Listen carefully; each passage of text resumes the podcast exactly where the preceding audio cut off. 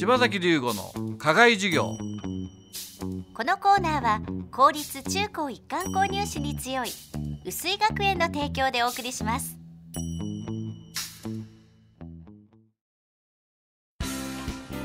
究極の右脳開発石戸式そろばんが薄井学園前橋安中熊谷で開講。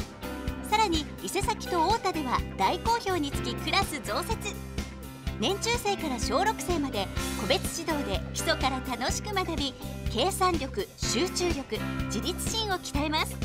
定員制のためお申し込みはお早めに。詳しくは薄井学園のホームページをご覧ください。柴崎龍吾の課外授業このコーナーは薄井学園の柴崎龍吾先生が群馬で頑張るさまざまな人たちに職業の多様性や働くことの意味喜びをインタビューしてラジオの前のあなたにお届けします。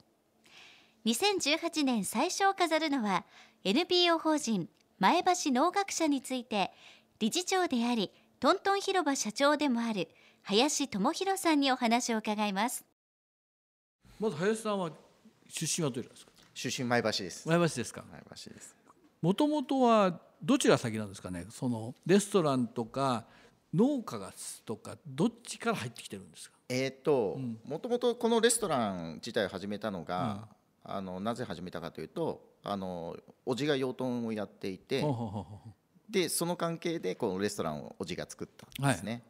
であの私はもう大学で東京だったんでそのまま東京で就職して、うん。それで戻ってきてここを継ぐことになったという形なんですけどだから僕自身はその農家でもななくて、どっちかというと僕はハム職人であハム作りをハムの方。はいはいはい。ハムの方をこうずっとやってきた感じなんおですね。えー、とそれはどっかの会社でやっていやあもうここでここでやってでドイツに行ったりとかしてそのまた向こうの本場のハム作りとか勉強したりとか。一応じゃあ大学とかではそちらの勉強はしてきたんですか？全くです全く。全く。全然関連食には関連しなかったんですね。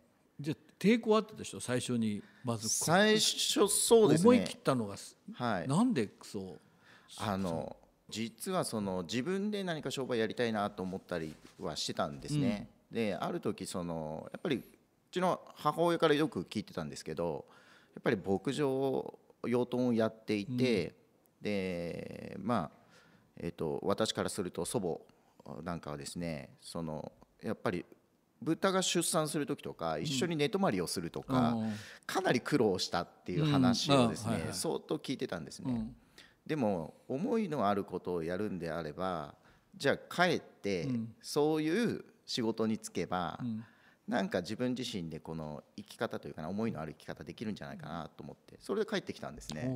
もともとそうするとな何か起業をしたいっていうのが一番最初に一番最初にあってそれでまあそのノウハウを学ぶ意味もあって、はい。えー営業職入っそうですやってそれで今度はそのな何をやるかっていうところで、そうですね。そちらに来たと。そう考えるべきですかね。そうですそうです。でも普通抵抗ありますよ。大体あんまり儲かりそうもないし、はい。まあ、はい。はい、話がね、はい。あんまり儲かりそうもないし、どっちかっていうと今、そんなにここれから日本の養豚業が伸びていくとは考えられないでしょう、そこでなんか生産はあったんですか？あのもちろんこうなんですかね。あの決して可能性がないって思ってたわけではなくて、むしろあの特に赤城ここ赤城山なので、はいはあの赤城山イコールっていうところのこう紐付けってなかなかんできてないなっていうのがあったので、そういう意味では非常にチャンスはあるんだろうなっていう気はしてたんですね。なのでそこはプラス思考ですねね。そうですね。あの 基本的にだからそのプラス思考でやっていかないと、うん。多分何もできなくなっちゃうので、うん。